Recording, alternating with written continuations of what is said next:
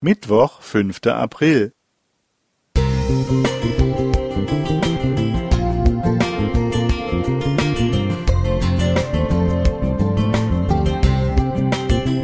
Ein kleiner Lichtblick für den Tag.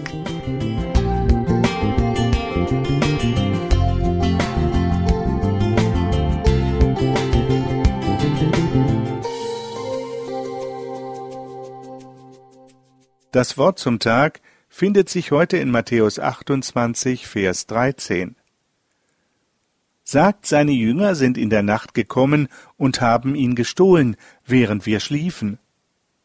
Täglich wird uns durch die Medien eine Vielzahl von Meldungen weitergegeben. Von besonderer Bedeutung sind dabei offizielle Meldungen, die von einer Regierung oder von Behörden ausgegeben werden. Durch diese amtlichen Stellen bekommen die Nachrichten eine besondere Verbindlichkeit. Besonders in der Karwoche, wenn es um die letzten Tage, den Tod und die Auferstehung von Jesus geht, wurde nicht immer offen kommuniziert. Die Ältesten in Jerusalem, die durch die oben genannte Meldung die Auferstehung von Jesus vertuschen wollten, hatten beim Volk sicher auch ein großes Ansehen. Trotzdem fehlte ihrer Meldung die Bestätigung des römischen Statthalters. Sie mussten viel Geld in die Hand nehmen, damit die Soldaten sich selbst als schlafende Wächter bezichtigten. Und sollte die Nachricht von dieser Unachtsamkeit zum Statthalter durchdringen, versprachen die Ältesten, sich mit Nachdruck für die Soldaten einzusetzen, um sie vor disziplinarischen Maßnahmen zu bewahren. Insgesamt eine riskante Sache. Was taten die Soldaten in dieser Situation? Sie nahmen das Geld und taten, was ihnen aufgetragen worden war.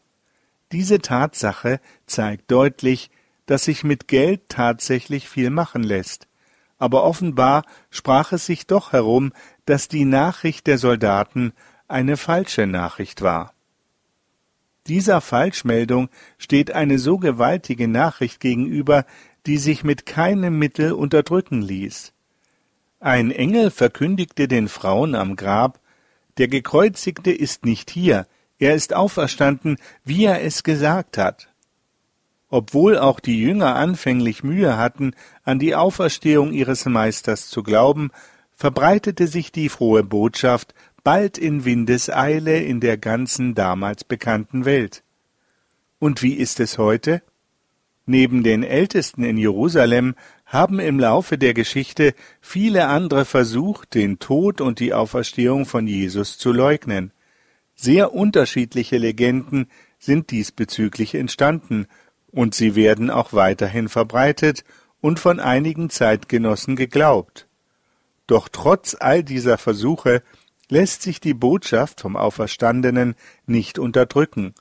Nur sie gibt uns sonst verlorenen Menschen Hoffnung und die Gewissheit einer besseren Zukunft. Lassen wir uns durch keine Falschmeldung verunsichern, auch wenn sie noch so offiziell daherkommt. Gunther Klenk Musik